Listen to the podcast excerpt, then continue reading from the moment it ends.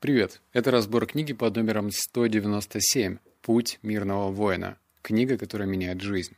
Этот подкаст будет состоять из 11 выводов, из 11 важнейших пунктов. И сразу хочу тебя предупредить, скорее всего, он будет больше, чем 10 минут. Так что если ты слушаешь его впервые, рекомендую ознакомиться с более простыми и быстрыми подкастами. Этот же будет глубокий, насыщенный и Короче, пространство для размышления у тебя точно останется. Второе, что я хочу сказать, это мне необходимо просто с тобой поделиться очень жуткой историей, которая случилась со мной. Но чтобы этот подкаст был в первую очередь информационным и полезным, то давай сначала про выводы поговорим, а если ты заскучаешь, то, ну, значит, не буду тебе рассказывать никаких жутких вещей. Окей? Договорились? Ну все, начинаем с первого пункта. Жизнь является единственным настоящим учителем. Она предлагает много различного опыта. И если бы опыт сам по себе приносил бы мудрость и совершенство, тогда бы все люди в возрасте были бы счастливыми, просветленными существами. Однако уроки опыта скрыты. Я могу помочь тебе получить уроки из твоего опыта, чтобы ты мог видеть мир ясно. А ясность — это именно то, чего тебе сейчас отчаянно не хватает. Твоя интуиция знает, что это правда но твой ум сопротивляется. Ты много испытал, но мало чему научился. Я ничего не смыслю в этом, Сократ, и я бы не заходил так далеко. Пока, Дэн, ты не знаешь об этом, но ты узнаешь много больше этого. Могу тебя уверить. Этот вывод про то, что забавно у нас у каждого есть, ну, так называемая неудача, и у этой неудачи есть своя градация. Кто-то может сказать, это просто катастрофа, и вообще, как после этого жить. Для других могут быть неудачки, в кавычках, да, которые, в принципе, все решаемо, но все же, все это, неважно, каким ярлыком мы накрываем эти неудачи, является, ну, таким сосудом по извлечению выводов. Причем обрати внимание, что недаром говорят, ну, знаешь, вот включаешь какое-нибудь видео на YouTube, и там «И я не боюсь неудач. Неудачи меня учат. Все это здорово и замечательно, но в то же время из одной неудачи можно вытащить один вывод. А что если получится вытащить из одной неудачи два вывода и не успокоиться, и вытащить три, четыре, пять, десять, да сколько угодно. Скорее всего, у каждого из нас были случаи, когда нас обманывали на деньги. Ну, потому что кто-то э, сильно доверчивый, кто-то, наоборот, слишком жадный. В общем, как итог – обманывают на деньги. И, казалось бы, очень легко вы, ну, какой-нибудь вытащить один вывод, типа «надо быть осторожным» и на этом закрыть эту историю. Но что если еще вглубь копнуть и выяснить, а почему именно ты попался на эту удочку? Может быть, дело в какой-то своеобразной жадности, может быть, неудовлетворенности, может быть, именно в этот момент ты был как-то уязвим для этих эм, хотел сказать бандитов, но звучит, как будто бы я старпер. Ну, в общем, ты меня понял. То, что из любой неудачи можно вытаскивать великое множество разных выводов. Вывод номер два. Дэн, у меня есть э, что тебе показать и рассказать. Я могу открыть тебе много секретов. Но прежде чем мы начнем это путешествие вместе, ты должен принять во внимание то, что ценность секрета заключается не в том, что ты знаешь, но в том, что ты делаешь. Сок достал из своего ящика старый словарь и поднял его в воздух. Используй любые знания, но узри их ограничения. Одного знания недостаточно. У знаний нет сердца. Никакое количество знаний не воспитает и не поддержит твой дух. Оно никогда не принесет тебе высшего счастья или умиротворения. Жизнь требует больше, чем знания. Она требует интенсивного чувствования и постоянной энергии. Жизнь требует правильного действия, если знание суждено войти в жизнь. Я это знаю, Сок. Именно в этом твоя проблема – ты знаешь, но не действуешь. Ты не воин. Тут тоже очень такой интересный вывод с подковыркой. Ты наверняка, как я, слышал все эти истории, что знания или там идеи ничего не стоят, важны действия, важна реализация. Я с этим согласен, но опять же, нам, простым смертным, желательно все разжевывать, чтобы мы четко понимали, что нужно сделать. Сделай шаг один, сделай шаг два и так далее. И здесь вывод как раз-таки объясняет, что вот смотри, между знанием и действием что есть? Вот что я только что прочитал. Жизнь требует больше, чем знания. Она требует интенсивного чувствования и постоянной энергии. То есть, по итогу, твои знания должны вызвать в, тебе какой-то импульс. Сначала этот импульс, э, не знаю, в виде дрожи, в виде мурашек по коже, в виде какого-то тепла внутри грудной клетки. Все это является импульсом, импульсом в сторону энергии. Если этой энергии достаточно, чтобы продвинуть, дать тебе поджопник и заставить действовать, значит тогда ты совершишь это ключевое действие. А если эти знания тебя не торкают, не трогают, не достают до глубины души, то так и не останутся в плоскости знаний. И дальше ты, увы, никуда не продвинешься. Блин, задумайся, офигенный вывод. Кстати, мне больше всего понравился 10 и 11. Я почему-то пропустил книжный бухтеж. Надеюсь, это не в обиде, но, в общем, книга «Огонь», фильм «Огонь», и я тебе даже рекомендую, если у тебя есть свободный вечерок, скачать фильм «Мирный воин», он просто офигительно. А если ты его смотрел когда давно, он вообще 2006 года, то рекомендую его пересмотреть. Я его пересматривал, получается, месяца три назад, и вот посмотри еще раз. Спасибо, потом скажешь. Вывод номер три. Он тянул меня в ребра, ой, он ткнул меня в ребра, потом еще и еще, приговаривая, воин действует. «Проклятие! Прекрати!» — завопил я. «Ты достал меня!» А дурак реагирует. «А чего же ты ожидаешь?» Я тыкаю тебя в ребра, и ты раздражаешься. Я грублю тебя, и ты отвечаешь мне гордыней и гневом. Я поскальзываюсь на банановой кожуре, и он оступился на два шага и поскользнулся, приземлившись на кровь с глухим стуком. Я не смог держаться и хрюкнул от смеха. Он приподнялся, сел на ковре и, повернувшись ко мне лицом, сказал завершение. «Твои чувства и реакция, Дэн, автоматически и предсказуемы. Мои — никогда. Я творю свою жизнь спонтанно, твоя жизнь предопределена твоим прошлым». А, не то чтобы этот вывод, наверное, простой, он скорее про самонаблюдение своих реакций. Вот если тебя действительно тыкать, шпынять, как ты будешь реагировать? Ну, хотя тоже такой повод для размышления. Смотря кто будет тыкать и шпынять, да, как говорится. Но в любом случае у нас э, наша реакция предопределена. Не то чтобы она заложена социумом, но мы все проходили эту школу жизни, когда а, не знаю, как ты, я там рос, точнее, учился в новосибирской школе. Это далеко не какие-то там престижные заведения, обычная школа. И у нас, конечно же, вся вот эта вот детская злость, она присутствовала. И как с ней жить, как с ней смириться, как ее пропустить через себя и вообще... Это, ну, такая долгая тема для размышления. Но как итог, что? Драки были постоянно либо кто-то кого-то забивает, и этот человек в конечном итоге имеет самооценку ниже плинтуса, либо дает отпор. И сейчас, когда мы уже повзрослели, реакции-то остались. А что, если ты пересмотришь свои реакции? Если кто-то тебе наступит на ногу, ты же можешь отойти от шаблона реакции и вообще никак не реагировать. Вот я сейчас только-только учусь этому. Вот, получается, четыре дня назад я вернулся в Россию, и мне жестко наступили на ногу. Если бы это сделали раньше, хорошо, что он был француз. Вот на французском говорил, я бы, наверное, ну, немножечко это мотягнулся. Ну, а так как-то, ну да, было больно, но я пропустил эту боль и постарался, ну, типа, что вообще рассуждать на эту тему, если он уже наступил на ногу? Обратно время не вернешь. Вот номер четыре. Почти у всего человечества одно и то же препятствие, что и у тебя. Э, что за препятствие? Я думал, что уже объяснил это, сказал он терпеливо. Если вы не получаете того, что хотите, вы страдаете. Если вы получаете то, чего не хотите, вы страдаете. И даже если вы получаете в точности то, чего вы хотите, вы все равно страдаете, потому что вы не можете удержать это навечно.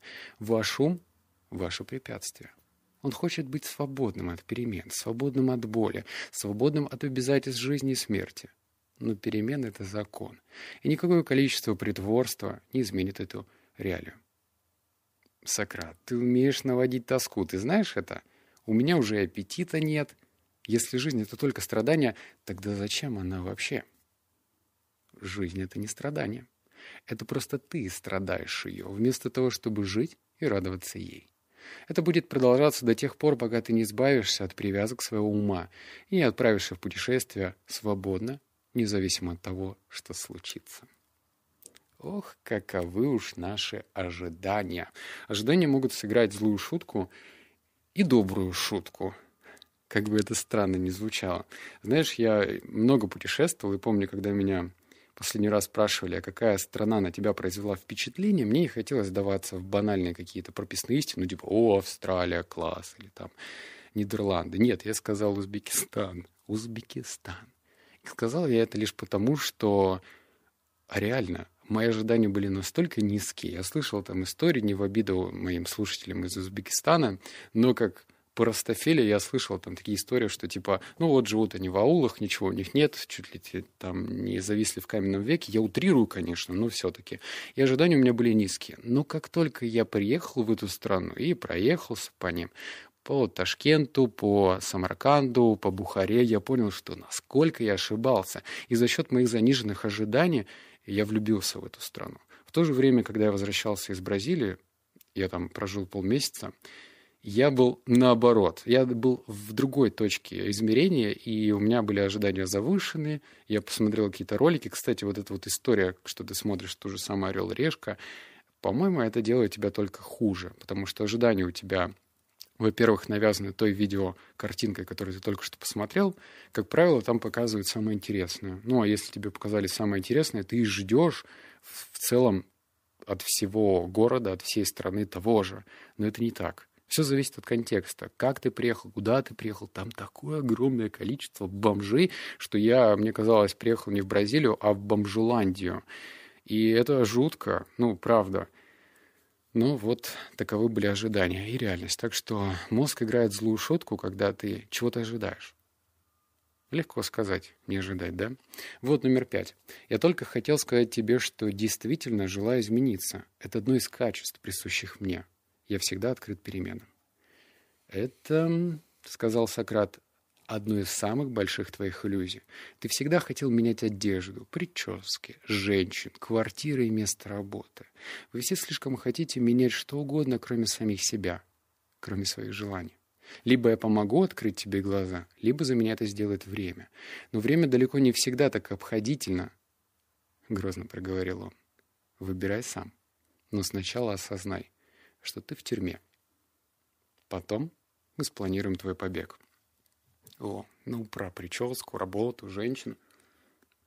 Обидно, да? Ну, вот то, что в действительности мы хотим менять вот эти базовые, простые атрибуты. Вот когда ты начинаешь зарабатывать больше денег, и если, ну, ты знаешь, типа из, гня... из грязи, из, господи, из грязи в князи, то, конечно же, тебе потом в конечном итоге хочется какие-нибудь шмотки подороже. М-м.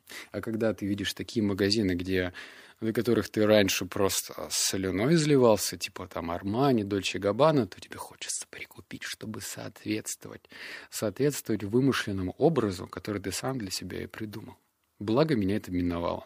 Я минималист и совершенно спокойно могу носить черную майку и синие джинсы. И даже если будет дырка, я не упаду в обморок. Но все же, еще раз, ты всегда хотел менять одежду, прически, женщин, квартиры и места работы. М? А чтобы поменять свои желания, это сложнее, да? Вывод номер шесть. А, Сократ откинулся на спинку своего стула и с хладнокровной жесткостью сказал, «Ты разгневан. Одно делаешь, заурядной попытки скрыть свой гнев. Осел. Твой гнев, продолжал он, доказательство твоих закоренелых иллюзий. Зачем защищаешь свое «я», в которое ты даже не веришь? Когда же ты начнешь взрослеть? Короткий вывод. Про то, что...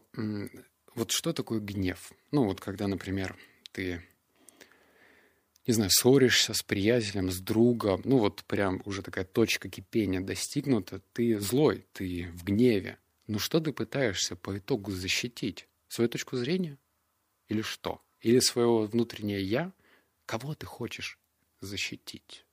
И если ты не проработал, не, усилен, не усилил свой внутренний дух, если ты не, не являешься целостной личностью, то в кого, кого ты защищаешь?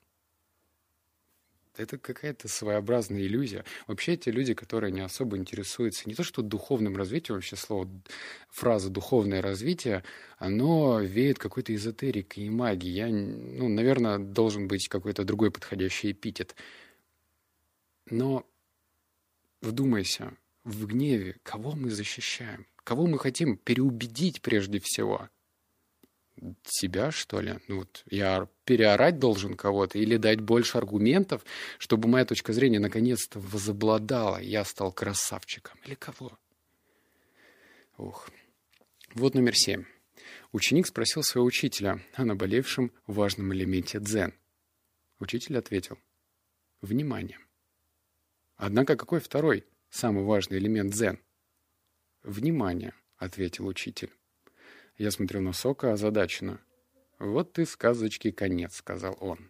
Я поднялся, чтобы выпить воды, а Сократ спросил. «Уделяешь ли ты достаточно внимания тому, как ты стоишь?» «Ну да», — ответил я, вовсе не уверенный в этом, приближаясь к баку с водой. «Уделяешь ли ты достаточно внимания тому, как ты ходишь?» — спросил он. «Да, уделяю», — ответил я, вовлекаясь в игру. «Уделяешь ли ты достаточно внимания тому, как ты разговариваешь?» «Думаю, что да», — произнес я, прислушиваясь к своему голосу. «Уделяешь ли ты внимание тому, как ты думаешь?» — спросил он. «Сократ, отстань. Я делаю все, что я могу сделать». Он наклонился ко мне. «Всего, что ты делаешь, недостаточно. Твое внимание должно гореть от интенсивности. Беспорядочные шатания по гимнастическому залу не сделают из тебя чемпиона. Сидение за закрытыми глазами и блуждающим вниманием не повысит твою осознанность. Только качество твоих практик принесет пропорциональные плоды. Вот тебе еще история. Подожди, перед историей, чтобы, потому что вывод чуть подольше. Заметь, что он сказал. Что попытки медитировать, вот я начал медитировать с 10 минут три года назад, сейчас я медитирую 17. И эта практика медитации не сделает тебя осознанным. Осознанным тебе делает то, как ты живешь в форме осознанности. То есть ты ходишь осознанно, ешь осознанно, блин, даже занимаешься любовью осознанно, а не медитация как таковая. Продолжаю. Зачем воину сидеть в медитации? Я думал, что путь — это действие. Медитация — это действие в бездействие. Хотя ты совершенно прав в том, что путь воина более динамичен. В конечном итоге ты научишься медитировать каждое свое действие, однако в начале сидячая медитация служит церемонией, особым временем, отводимым, чтобы повысить интенсивность деятельности. Ты должен в совершенстве освоить ритуал, чтобы распространять его на свою повседневную жизнь. Как учитель, я буду использовать любые методы и способы, которые есть в моем распоряжении, чтобы поддерживать твой интерес и помогать упорно трудиться над предстоящими трудностями. Если бы я просто подошел к тебе и нашептал на ухо секрет счастья, ты даже бы не послушал меня. Ой, как часто мы медитируем наши действия? Ну, наверное, это вопрос риторический, но если бы, брать Тюня, мы с тобой сидели бы, что бы ты мне ответил? Не то, что я хочу услышать, услышать, не то, что ты хочешь кем-то казаться, а в действительности. Вот у меня была привычка, и сейчас есть, по проекту «52 недели одержимости», я проговариваю фразу «Где я здесь, когда сейчас, кто я этот момент?» Ну, класс. Когда я был за границей и был сам себе предоставлен, конечно же, эта привычка была в моей жизни чаще, потому что я шел в одиночестве, ел в одиночестве, ну, у меня было, не знаю, больше пространства для повторения этого. Но сейчас я дома, и Ой, я вспоминаю об этом только перед сном. Вот и грустно. Вот номер шесть. Мы уже близимся к концу, у нас их одиннадцать. «Хорошо», — сказал он. «Принимая во внимание твое препятствие, ты должен быть разгневан. Однако убедись в том, что ты мудро направляешь свой гнев». Как ни в чем не бывало, Сок э, занялся заменой свечей в Volkswagen. Гнев является одним из твоих главных инструментов для трансформирования старых привычек. Он выкрутил специальным ключом старую свечу в новую. Он установил новую свечу в гнездо и хорошенько затянул ее ключом. Гнев может выжечь старые привычки. Страх и сожаление подавляют действия. И сам понимаешь, гнев генерирует последнее. Когда ты научишься должным образом использовать свой гнев, ты сможешь преобразовать страх и жалость в гнев, а гнев в действие. В том и есть секрет внутренней алхимии своего тела – Вернувшись в офис, Сократ налил воды из емкости и принялся заваривать особенный чай для сегодняшнего вечера из лепестков розы, продолжая говорить. «У тебя много привычек, которые ослабляют тебя. Секрет изменения состоит в том, чтобы сосредоточиться на создании нового, а не на борьбе со старым. Как же я могу управлять своими привычками, если я даже не в состоянии справиться со своими эмоциями, Сок?» Он присел в свое кресло, приблизительно так. Когда твой ум создает проблему, когда он сопротивляется жизни в том виде, в каком она разворачивается перед ним в данный момент, твое тело напрягается и ощущает это напряжение как, эмо, э, как эмоцию, по-разному интерпретируя словами страх, сожаление или гнев. Истинная эмоция, Дэн, это та энергия, которая свободно плывет в теле. Когда получается, что воин никогда не испытывает нормальных негативных эмоций, каком-то смысле это верно. Все же эмоции являются естественной человеческой способностью, формой выживания. Иногда свойственно выражать страх, жалость или гнев, однако энергия должна направляться полностью наружу и не удерживаться внутри. Выражение эмоций должно быть полным и сильным, потом они должны исчезать без следа. Таким образом, в этом и заключается способ управления эмоциями. Дай им прийти и дай им уйти. Блин, как чертовски сложно читать по ролям. Во-первых, я вспоминаю школьный урок литературы. Там меняешь голоса, что-то еще. Так что за это давай судить меня не будем. Это не урок литературы. Здесь еще раз про знание, про то, что эмоции. Есть мнение, что, ну, например, есть люди, такие как я. Нам что-то не знаю, взбесило, мы начинаем немножечко орать, визжать э, и кулаками своими махать. Но в то же время есть и другие люди по ту сторону баррикад, которые копят в себе этот гнев. И здесь, наверное, лучше быть в первом лагере. Хотя не обязательно махать кулаками, руками и визжать.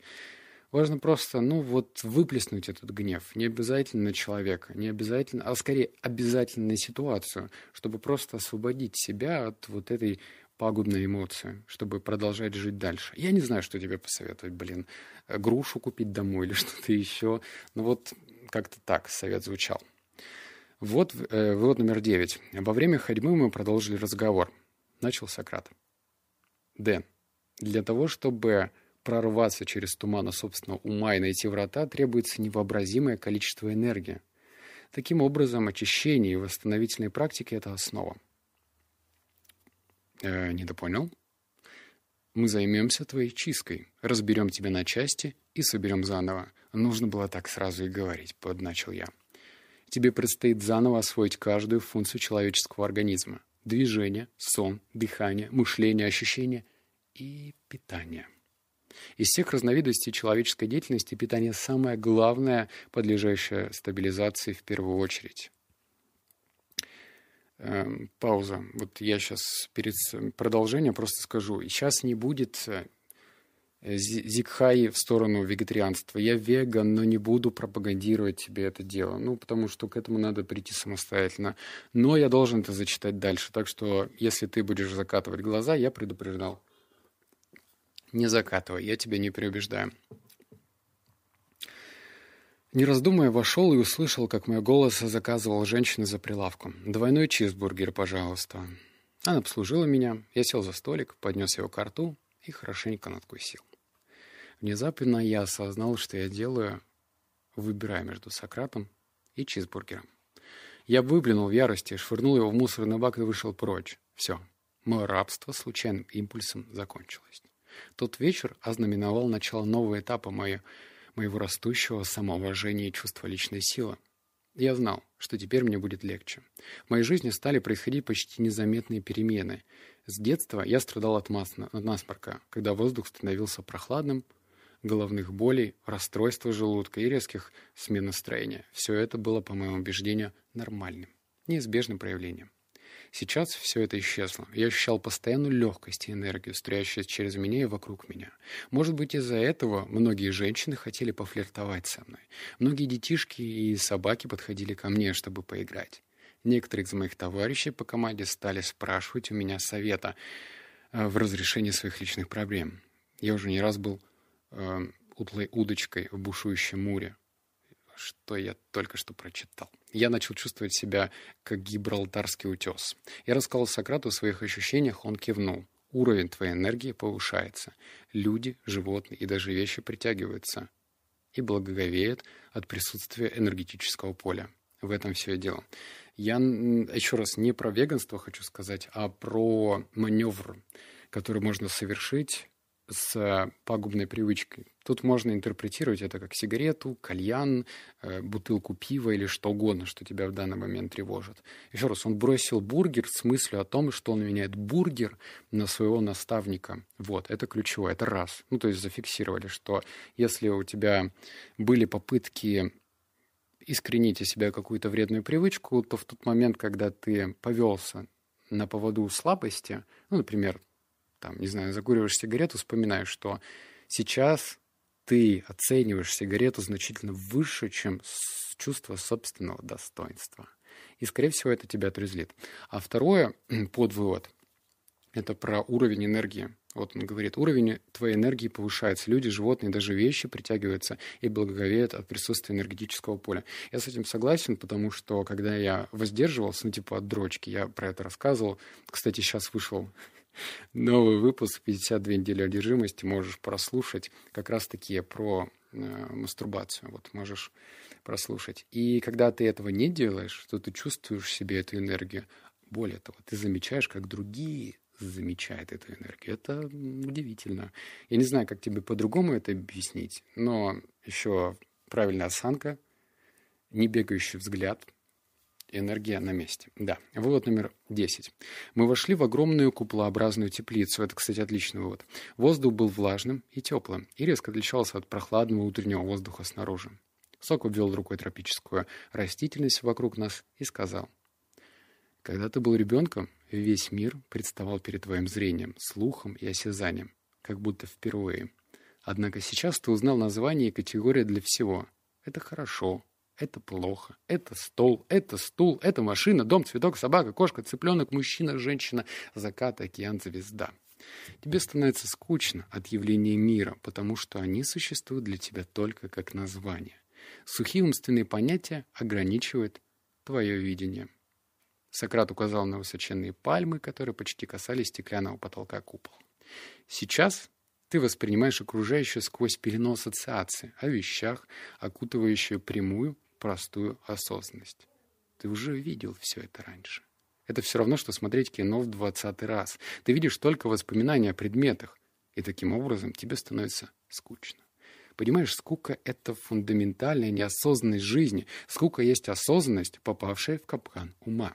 Тебе придется послабить ум, чтобы прийти в чувство. Вывод охрененный. Вот что хочешь, можешь поспорить со мной. Ну, он охрененно. У меня сейчас дочке 4 месяца, и я вижу ее глаза, вижу, как она по-настоящему удивляется любым явлением. Я показ... я делаю какой-нибудь интересный звук, ну, я люблю кривляться, и она на меня смотрит, брови подняла просто бровки домиком, рот приоткрыт, перестает дышать и смотрит на меня. То же самое с игрушками. Если она что-то видит, она трогает, смотрит, пытается щупать, есть, обязательно надо съесть. Зубов нет, но съесть нужно. А мы-то что? Если мы попадаем в какую-то новую обстановку, мы уже знаем это все. Потому что это слова, это дерево, это трава, это куст, это гора, это утес. И все это уже не воспринимается как новизна какая-то. А если не воспринимается новизна, то значит это скука. М? Блин, это... Как, блин, выбраться из этой ловушки? Из этой ловушки, в которой мы, к сожалению, находимся когда мы по-настоящему удивлялись тому или иному, что мы увидели первый раз. А не первый раз, а второй или третий, как он, Сократ пишет, что типа в двадцатый раз, когда вы пересматриваете фильм, скорее всего, вас это не удивляет. Хотя есть такие фильмы типа «Начало», и некоторые его пересматривают раз десять. В общем, подумай насчет этого. Итак, вывод номер одиннадцатый, он про привычку, я ее уже внедрил, кто-то ее слышал, но зачитаю. Который час? Сейчас. — вздохнул я. «Не нужно все мне время это. Где мы находимся?» — невинно спросил он. «Здесь, однако, послушай меня», — перебил он. «Оставайся в настоящем. Ты ничего не можешь изменить в прошлом, а будущее никогда не будет приходить к тебе в точности таким, как ты его представлял или ожидал увидеть. Никогда не существовало прошедших воинов, так же, как никогда не будет будущих воинов. Воин здесь, сейчас. Твои страдания, страх и гнев, сожаление или чувство вины, твоя зависть, планы и желания живут только в прошлом или в будущем. Погоди-ка, Сократ, я отчетливо помню, как гневался в настоящем. Не так, сказал он. Ты подразумеваешь, что ты действовал гневно в тот момент. Это естественно. Действие происходит всегда в настоящем, потому что оно есть выражение тела, которое может существовать только в настоящем. Но ум, видишь ли, подобен фантому и фактически никогда не существует в настоящем. Его единственная власть над тобой заключается в вырывании твоего внимания из настоящего. М? Что там песня? Есть только миг между прошлым и будущим, да? Вот так бы всегда жить с этой песней, чтобы вот этот вот плеер играл в твоей голове и чаще тебе напоминал. Какой смысл переживать о чем-то, что уже случилось, если это нельзя изменить? И какой смысл переживать о том, что, возможно, случится, но еще не случилось? Ой, легко быть мудрецом на словах, да, когда ты это знаешь. Но как из вывода номер два мы с тобой выяснили, важно, чтобы между знаниями и действиями возникла энергия. И только энергия может стать тем импульсом, когда ты перейдешь в сторону действия. Вот так вот. Вот и закончились 11 выводов. Блин, я уже даже не знаю, сколько сейчас подкаст длится.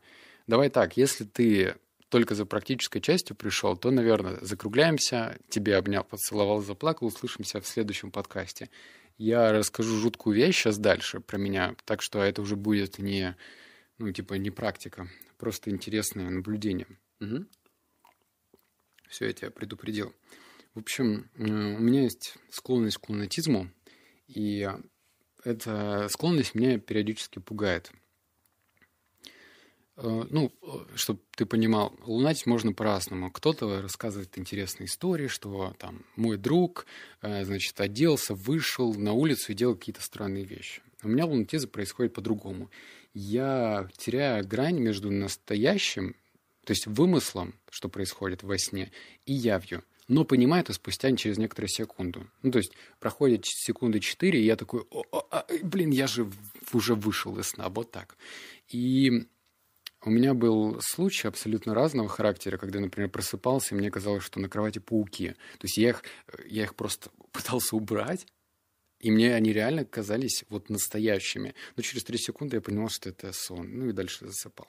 И тут мне сегодня приснилось, э, привиделось, назовем это так, привидение. Первый раз в жизни моей. Что я несу? Ну, в общем, я просыпаюсь от того, что ну, мне страшно, знаешь, бывает такое, просыпаешься, и тебя что-то напугало. Я вскакиваю, открываю глаза, то есть я уже проснулся, я это осознаю, что я проснулся. И я вижу перед собой женщину, причем женщину такую, ну, лет 40, она, а вот если ты работал в фотошопе, то знаешь, что там можно делать слой прозрачности. Вот представь себе, что просто женщина, и ее сделали на 80% прозрачнее. То есть это та же женщина, просто прозрачнее. Она стоит и смотрит на меня. Ебать, я просто выпал. Я, я по-моему, перестал дышать. Сердце, у меня сердце начало так колыхаться, словно меня там в Биг Бен ударили. И я смотрю на нее, она на лице ничего не... Ну, просто женщина. Причем я запомнил, у нее был халат длинный, знаешь, вот такие вот халаты за 200-300 рублей, которых носят тетечки в регионах. И вот она просто стояла в халате, на меня смотрела, потом просто развернулась, прошла немного дальше и исчезла. И я, естественно, как мудак пошел в сонники, потом через некоторое время читать. Конечно же, я ничего там не нашел. Речь не про это.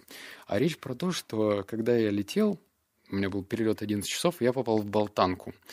И э, как в фильмах бывает, да, когда главному актеру вот он наступает момент, что он, возможно, умрет, а в болтанке я думал, что все, мы разобьемся.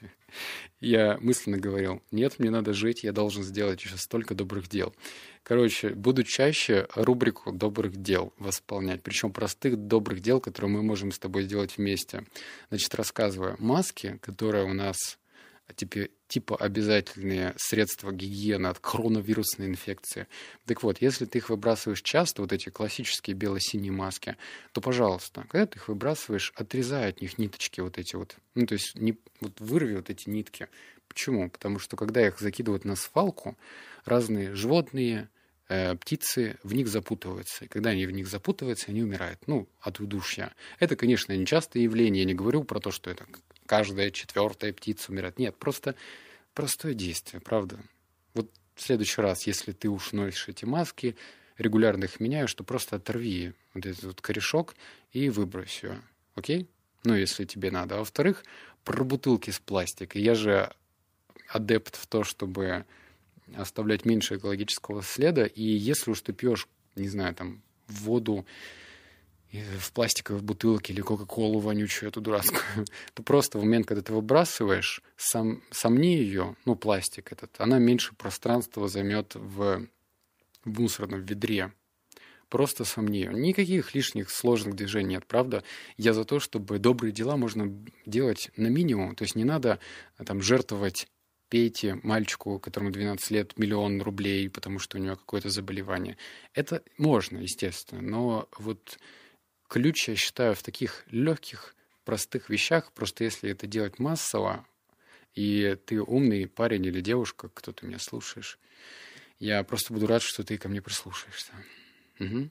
Вот, наверное, призрак мне напомнил, что я себе обещал и забыл, а вот сейчас я вспомнил. Так что буду больше вот этой рубрики вводить по простым, добрым, понятным вещам. Все, обнял, поцеловал, заплакал. Услышимся в следующем подкасте. Пока.